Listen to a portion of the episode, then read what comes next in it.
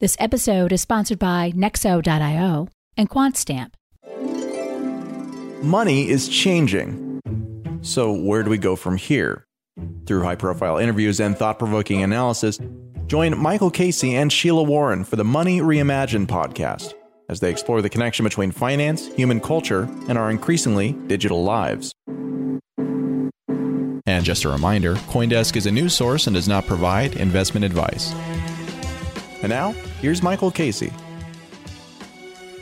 Hello and welcome to Money Reimagined. I'm Michael Casey. Russia's invasion of Ukraine has thrust cryptocurrencies into the global spotlight. People on both sides of the conflict are turning to Bitcoin, Ether, and stablecoins as a financial lifeline.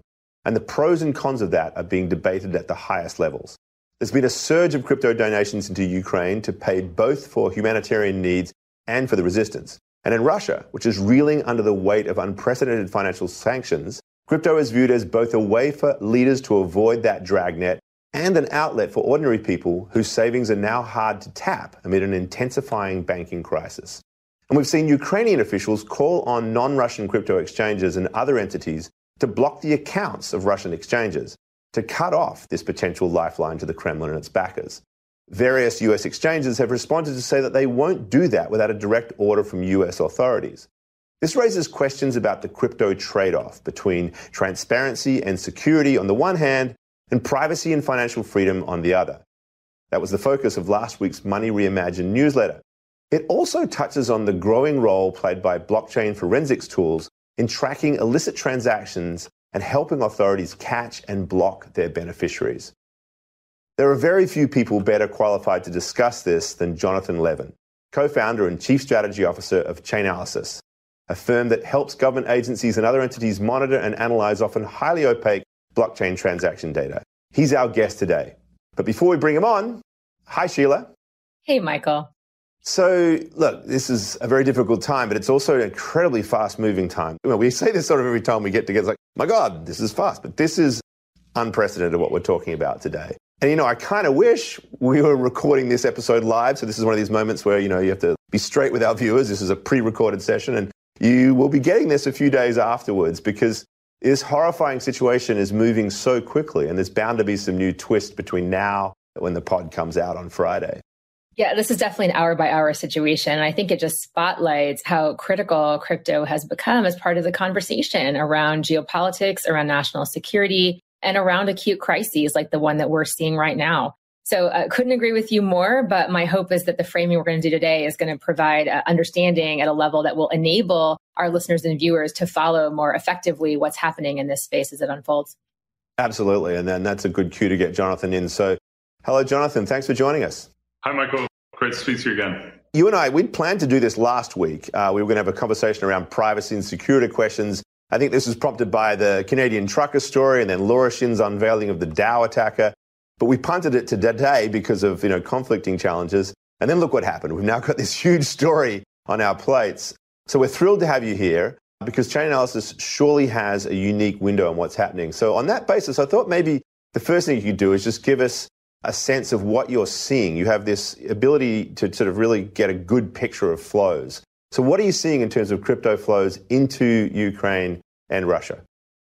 Yeah, so I would say just to kick off, I mean, you know, the fact that you know this becomes such a recurring theme uh, based on current news means that this topic is at the core of really you know what people should be thinking about when they think about cryptocurrencies and you know there is unprecedented transparency available in understanding real time what flows are occurring in the entire cryptocurrency economy. And that's really what, what Chainalysis focuses on is, is providing that map. And so you know, when it comes to the state of play in, in Russia and the Ukraine, we publish a cryptocurrency adoption index. Both countries really do feature fairly highly on that in the top 20 in terms of how crypto is being adopted by these different countries. And so, and cryptocurrency penetration among the population, having given sort of other sort of confounding factors, is really high in these economies. And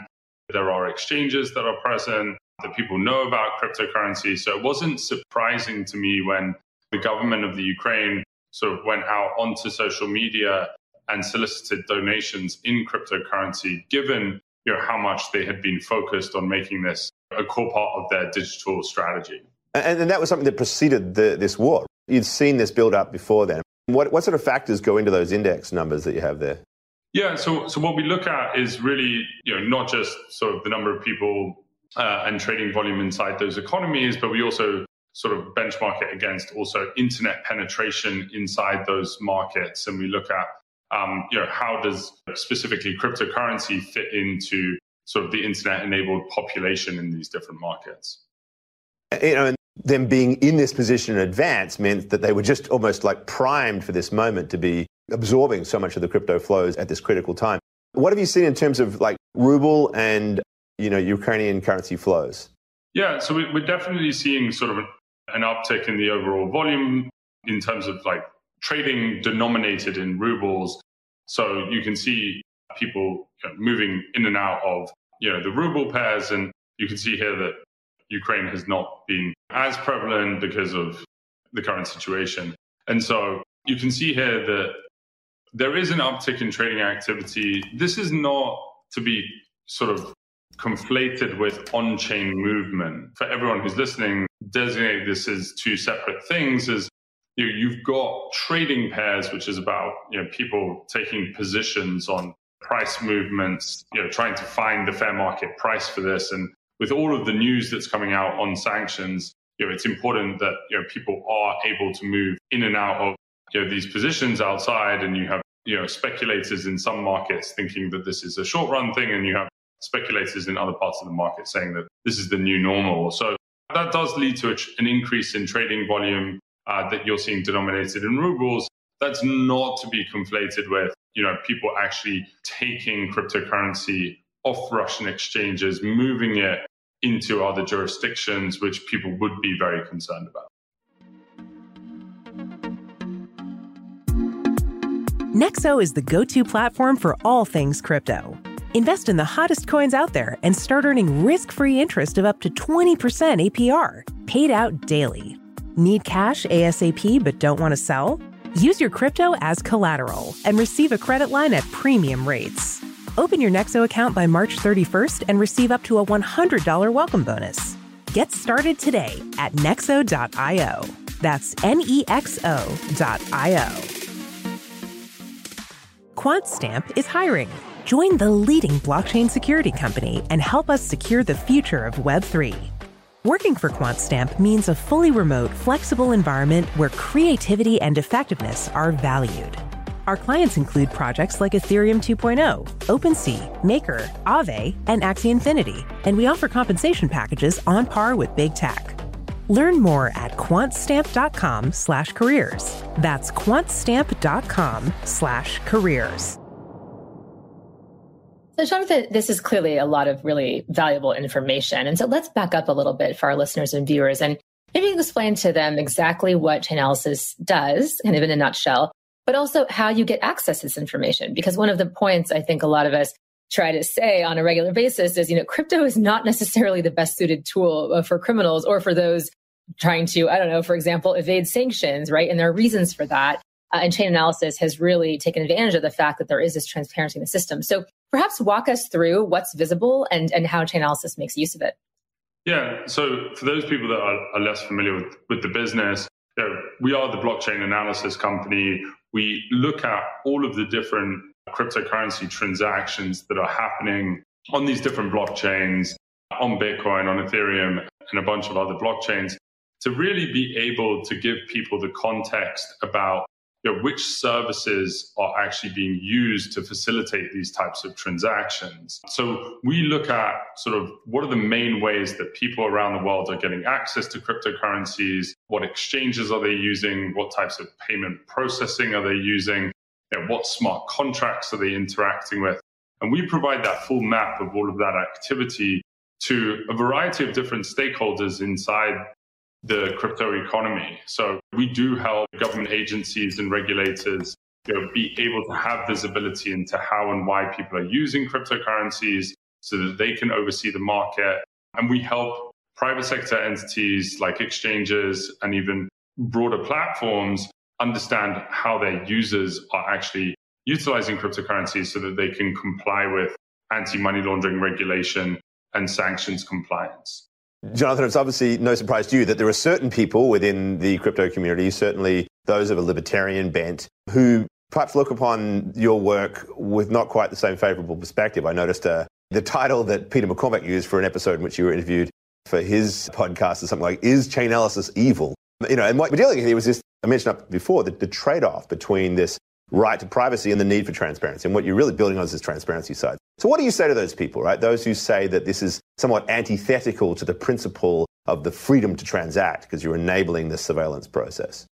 Yeah, and in that interview with Peter, I laid out a lot of the facts about you know how actually Chainalysis does the stuff that we do. You know, we look at all of the publicly available information on the blockchain and run models and, and AI to be able to understand you know, really you know, how different transactions are linked. And then we provide that information to all of our customers as information. It's up to those customers, both on the private sector side and on the public sector side, to actually take the decisions about which of the transactions are risky that they need to report to government agencies and which of the transactions maybe governments are particularly interested in, they need to approach private sector entities for further information. And all that while, individual privacy is still possible given the data privacy regulations that there are on the exchanges and services that people are using. We at Chainalysis, we are looking at the publicly available data that exists on the blockchain. We're not looking at the personal information that people have to provide for KYC to exchanges. And that is being kept safe by data privacy regulation you know, around the world.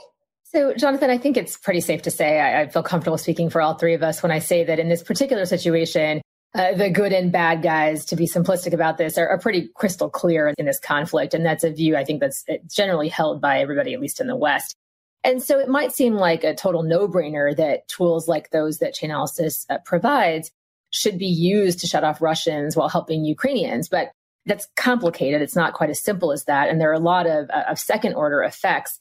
And for example, you know, the Department of Defense Bitcoin address, we can kind of take a look at this and think through how much money is being controlled by the Department of Defense here. You know, it's, it's just a really fascinating statistic, $8.7 million worth uh, with more that's actually held separately in, in ETH and USDC addresses. And, and what we can see here, and correct me if I'm wrong, is that a lot of this BTC has already been withdrawn. So here we've got a government globally that is seeming to crowdfund its war defenses. And that's that's obviously a very different thing than some of the cases or cases we've talked about on the show, whether it's using Bitcoin to pay for education of girls in Afghanistan. We had Francesco Willi on to talk about that. Or whether it's helping humanitarian support post disaster, you know, these kinds of cases. And so how do you think about the responsibilities of Chainalysis and your responsibilities as a leader of the company when it comes to these things and, and differentiating these different kinds of opportunities and being sure that you don't inadvertently throw out the baby with the bathwater, which is to say, cast too wide of a net in terms of spotlighting some of the maybe more illicit activity or even dangerous activity in contrast to some of the work that's happening that's pro social and productive for society? Yeah, initially, it's a great question. I mean, where we think about how people should use this technology is in a way that for dissidents and, and people that need protection, you know, they do need to take precaution when using this technology, given how public it is, whether or not we are, you know, looking at transactions that exist on the blockchain, but everyone can look at transactions that happen on the blockchain. And so you know, I think it's important for organizations, entities, and also people who are in dangerous situations to make sure that they are taking some precaution when using the technology, that it's not necessarily falling into the wrong hands or, or having an adversarial effect on what can be like a very critical situation. You know, there are ways where, again, like privacy can be preserved to an extent while using this technology. And people who are you know, using it for those purposes do need to make sure that they're taking precaution as they do it. That being said, you know, I would say that the nature of the blockchain is such that you tie yourself to a certain degree of transparency And if that transparency is not necessarily you know, happening today, the blockchain is a permanent ledger. And so you know, over time, it might be that that information could actually come to light eventually over time. And so people need to be very cognizant of that.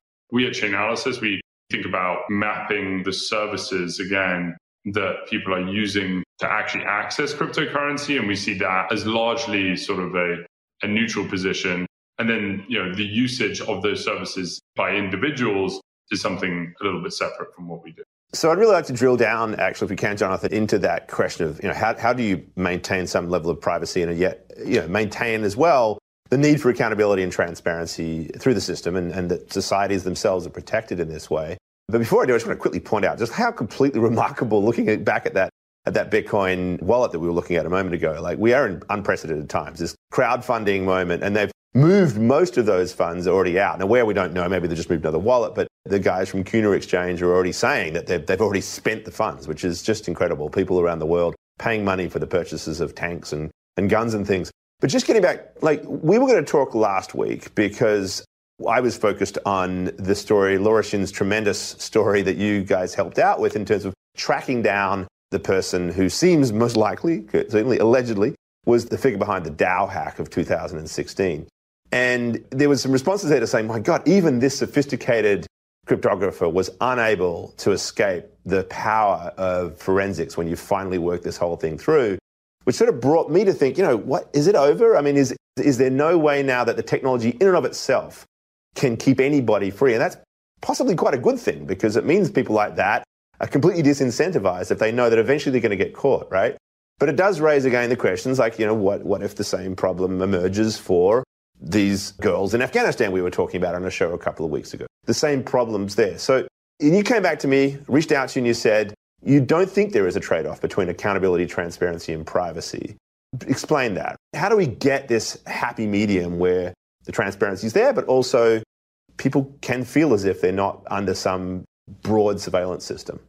Realistically, people are tied to a degree of transparency by using this technology. And that needs to just be acknowledged as there is a nature of the technology that exists.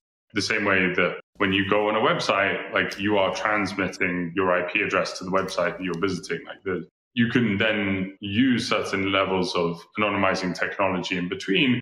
But we've also seen that typically on the internet, if you use something consistently and you're able to release some form of information to other people that are actually witnessing that activity. And so like you just need to acknowledge first and foremost that there is a degree of transparency that exists by utilizing the technology. Then it gets down into in places that have rule of law and controls around what level of access different people can have to information from service providers, like that is really where we can have sort of high degrees of privacy, where personal privacy is guaranteed by certain service providers who actually are participating on these networks. And you can have a high degree of transparency that under due legal process, that information can be released. Where some people get confused is that there is sort of zero privacy if you use a regulated exchange in, in the West. But actually, they're under significant legal obligations to protect individual privacy in those settings to be able for people to have their privacy as well as the transparency when law enforcement actually need it. And when people see these stories like the DAO hack, or if you looked at Bitfinex recovery, you know, a couple of weeks prior, in the event that the government has the requirement to be able to bring people to justice over you know very large crimes yes there is effort that can be exerted and legal processes served to you know, service providers that do actually help unlock uh, these cases and bring accountability into the system. So I feel like we have to talk about mixers because certainly one of the ways that, that some people have tried to evade some of this is, is by using a mixer. And I think there was at least one misguided article in the mainstream press that I saw suggesting that the Russian government establishment could actually use mixers to fund some of this or, or move money uh, quickly around. And so Uh, maybe you could just explain for our listeners and viewers what a mixer is, just again, really high level, and then why you and I have already spoken about this, you know, earlier over the weekend, but why that doesn't really make any sense in this context, and, and it is not a mechanism that that could be deployed effectively here.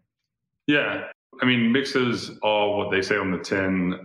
Uh, a Bitcoin mixing service or an Ethereum mixing service essentially pulls together different people's funds and gives it back to people after a mixing process in a way that you know it's not necessarily linked to the transactions that were made to deposit money into the mixer. And so that's seen as an obfuscation method that kind of breaks the follow the money type analysis that is possible on different blockchains. The premise, though, means that you know, there has to be a certain degree of liquidity, a certain amount of money inside these mixers that are, are needed in order to actually give people the anonymity that they want from using the mixer itself. You know, if you look at sort of the mixers that we have today in Bitcoin and Ethereum, you see that the volume that goes through these mixers on a daily basis or even the total amount of liquidity is nothing compared to you know the 600 billion dollars that are sitting at the central bank of Russia. So in terms of people's ability to use mixers to obtain sort of a certain degree of privacy, you know, I would say that the liquidity is just not there for state level actors to be able to to significantly launder the proceeds just by putting it through a mixer. Yeah, it's just another reminder of you know the fact that the real world is is out there, right? We can we sort of imagine these perfect environments where um, money can just flow and be hidden, but there's all of these factors, as you say, the liquidity of the central bank in this case, and so forth.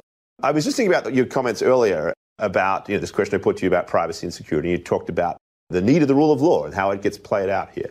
I was thinking about an article by one of our reporters, Sandali Handagama, uh, that was just out today, an excellent piece on forensics being used to actually clear the names of some Venezuelans who were wrongly accused of stealing funds from a local Bitcoin exchange. Almost like after the fact, getting their name cleared. Which struck me that this technology, it's multiple layers in which this transparency can be used, right? It can be used as a tool for law enforcement, but arguably also as a tool for defense, which I think is just very interesting. I just want to make that point. But at the same time, like to think through, like as this conversation gets more and more sophisticated, as politicians and, and leaders start to understand what the transparency of this information means, how that might shift us to a different conversation around what exactly our surveillance system should be. And so I'd just love to get your thoughts on this because I think, you know, I remember also when I was at MIT, you and I at some point had a conversation about how might we use forensics to create a much more liberal KYC system. So you don't have to heavily identify every single person and, and, therefore exclude, you know, billions of people from the financial system who can't live up to those standards. But at the same time, allow for a much more well-informed analysis and therefore control of real risks to the financial system. I'd love to get your thoughts on how you see that going, you know, whether it's the KYC regulations at FATF or some of the other aspects of our anti-terrorism laws or so forth just back to the sort of nature of the technology, which I think is you know really at the core of at a, a lot of these issues, is there's a permanence to the blockchain that people need to understand.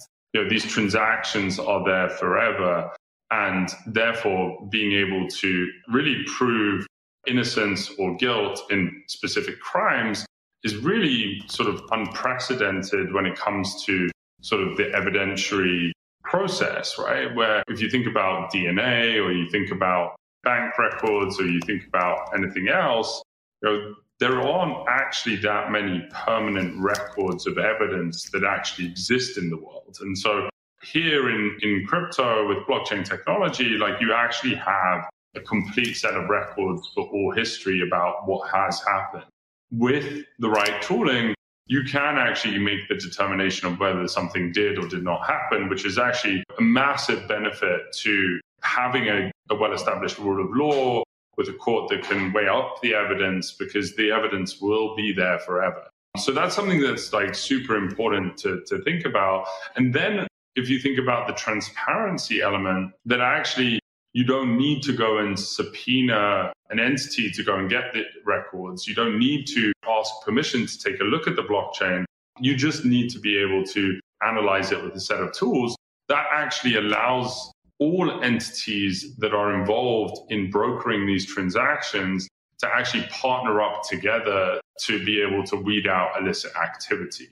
And that's so different from, you know, the traditional financial system where, you know, each and every financial institution maintains all of its records about what its customers are doing, but cannot necessarily have a joined up picture of all of the transactions that go in between. And so you have these silos of information in traditional finance, and a lot of the regulation and a lot of the approaches to investigations have that in mind of you know needing to task that intermediary with maintaining records and providing reporting so that people can then join this up to other investigations that people are concerned about.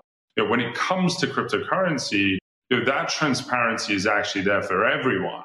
You know, we can think about having a more practical regime where actually the oversight depends on the transparency that's available to them.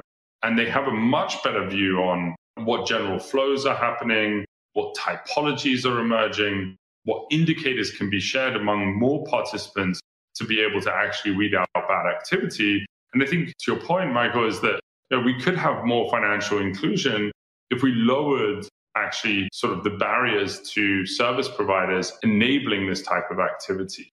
And finally, you know, I'll, I'll tie it all the way back to the sanctions point at the beginning and sort of what instigated this discussion is sanctions is about not only, you know, excluding people from financial systems, but also it's about making sure that people are actually able to utilize the financial systems the US and allies control. It's both a function of the stick, which is, you know, exclusion from using our financial system, but it's also about expanding the use of financial systems that we are comfortable for people to use so that we can continue to understand how flows of money are working. You know, I think that that DNA analogy is great in some ways and not in others. And I want to tease it out a little bit for, for those of our listeners or viewers who might understand that example a bit. Uh, on the one hand, you know, DNA evidence was first used by prosecutors and it was used to launch crimes to prosecute people. And then it got picked up by defense and it was used uh, very effectively by defense attorneys as it is today to kind of say, and the Venezuela example that you talked about, Michael, is a great one to say this couldn't possibly be the case because there's zero evidence that anything connected with these individuals was was used in that case DNA evidence. And so I do think the point there is that a lot of training was needed on the part of law enforcement, on the part of prosecutors and defense and others to understand what they were looking at and make sense of it and how it fits into the legal regimes in various countries in order to be effective. So I think we're going to have to see quite a bit of training and knowledge uh, provided to law enforcement and related others, right, like the judicial system and others, to understand, you know, what does this mean and what does it not mean, and let's be careful about that and make sure that we are cutting precisely uh, to use this effectively as a tool, you know, on, on whatever side of the of the justice system that you happen to fall. I don't see a, a lot of uh, effort around that yet. So my hope is that we'll see more and more understanding of how critical a tool this actually can be. On the other side, I think it's similar in the sense that the no fly list, when those first came out, you know, God forbid your name was Muhammad or Ali, because you were very likely to be swept up in uh, getting pulled off of planes and not being able to fly and having travel restrictions based on simply your name, which was a common name. And what DNA provides, and similarly here, what a block explorer kind of an address provides is something that's much more targeted. And so it says this particular address has a systematic pattern of behavior. And it's not that we think every address that also has these four numbers in it is similar. And that's as crazy as the idea that somebody who might have the same name as someone else is engaging in similar activity. But the tool is not precise at all. And so here we have precision tools that can help us ensure that we are preserving individual privacy. We're preserving and not basically violating the civil rights of people who are not in any way connected to certain kinds of activity, but happen to look a certain way. And so I think that when we examine and explore the kind of tool we have here for this kind of precision activity, I think it's extremely important to, to consider that. On the other hand of it, I think there's also the abuse of DNA, right? That's certainly something that's been happening as well uh, in the world. And we should not in any way presume that we won't see a similar exploitation of information as it gets more and more commonplace to use it. I can't say that I could imagine in the short time I was thinking about this just right now what that might look like. But I don't think I would have imagined what it looked like in the DNA case either. And so it's just something for all of us to be mindful of and aware of. How do we ensure that we are properly educating the broader community beyond those who are experts in how any of this works, technically or otherwise, on what this is and what it isn't and what it can effectively be used for? But Jonathan, such a pleasure to have you on to explain a lot of this to us and to our listeners and viewers to get a sense of when we talk about transparency on a blockchain, what does that mean exactly and what can it be used to do? And also really interesting conversation about how we still think about the preservation of privacy, individual security, and I would argue all of that predicates civil rights as something that is of paramount importance in the United States, but ideally in other jurisdictions as well. So thanks so much for all of that. It's been a great pleasure. I think a really, really timely conversation and, and one that I think hopefully in addition to putting this particular conflict into focus, really gets people to think about some of these broader issues about what we really want as a society in terms of access, privacy, inclusion on the one hand, and you know security and the rule of law on the other. So really fascinating conversation. Greatly appreciate it. We'll have to get you back on the show again sometime soon. That's all we have time for for now, everybody. Thank you so much for being with us. Make sure that you come back next week for another edition of Money Reimagined. If you're not, subscribe to this on your favorite podcast show or watch us on Coindesk TV. I'm Michael Casey. Bye for now. You've been listening to Coindesk's Money Reimagined. This episode featured Sheila Warren, Michael J. Casey, and guest Jonathan Levin. Our theme song is Shepherd. This episode was produced and edited by Michele Musso, with additional production support from Eleanor Pahl and announcements by Adam B. Levine. Have any questions or comments? Please send us an email at podcast at Coindesk.com. Subject line Money Reimagined. Or leave us a review on your favorite podcast player. And from all of us at Coindesk and the Money Reimagined team, thanks for listening.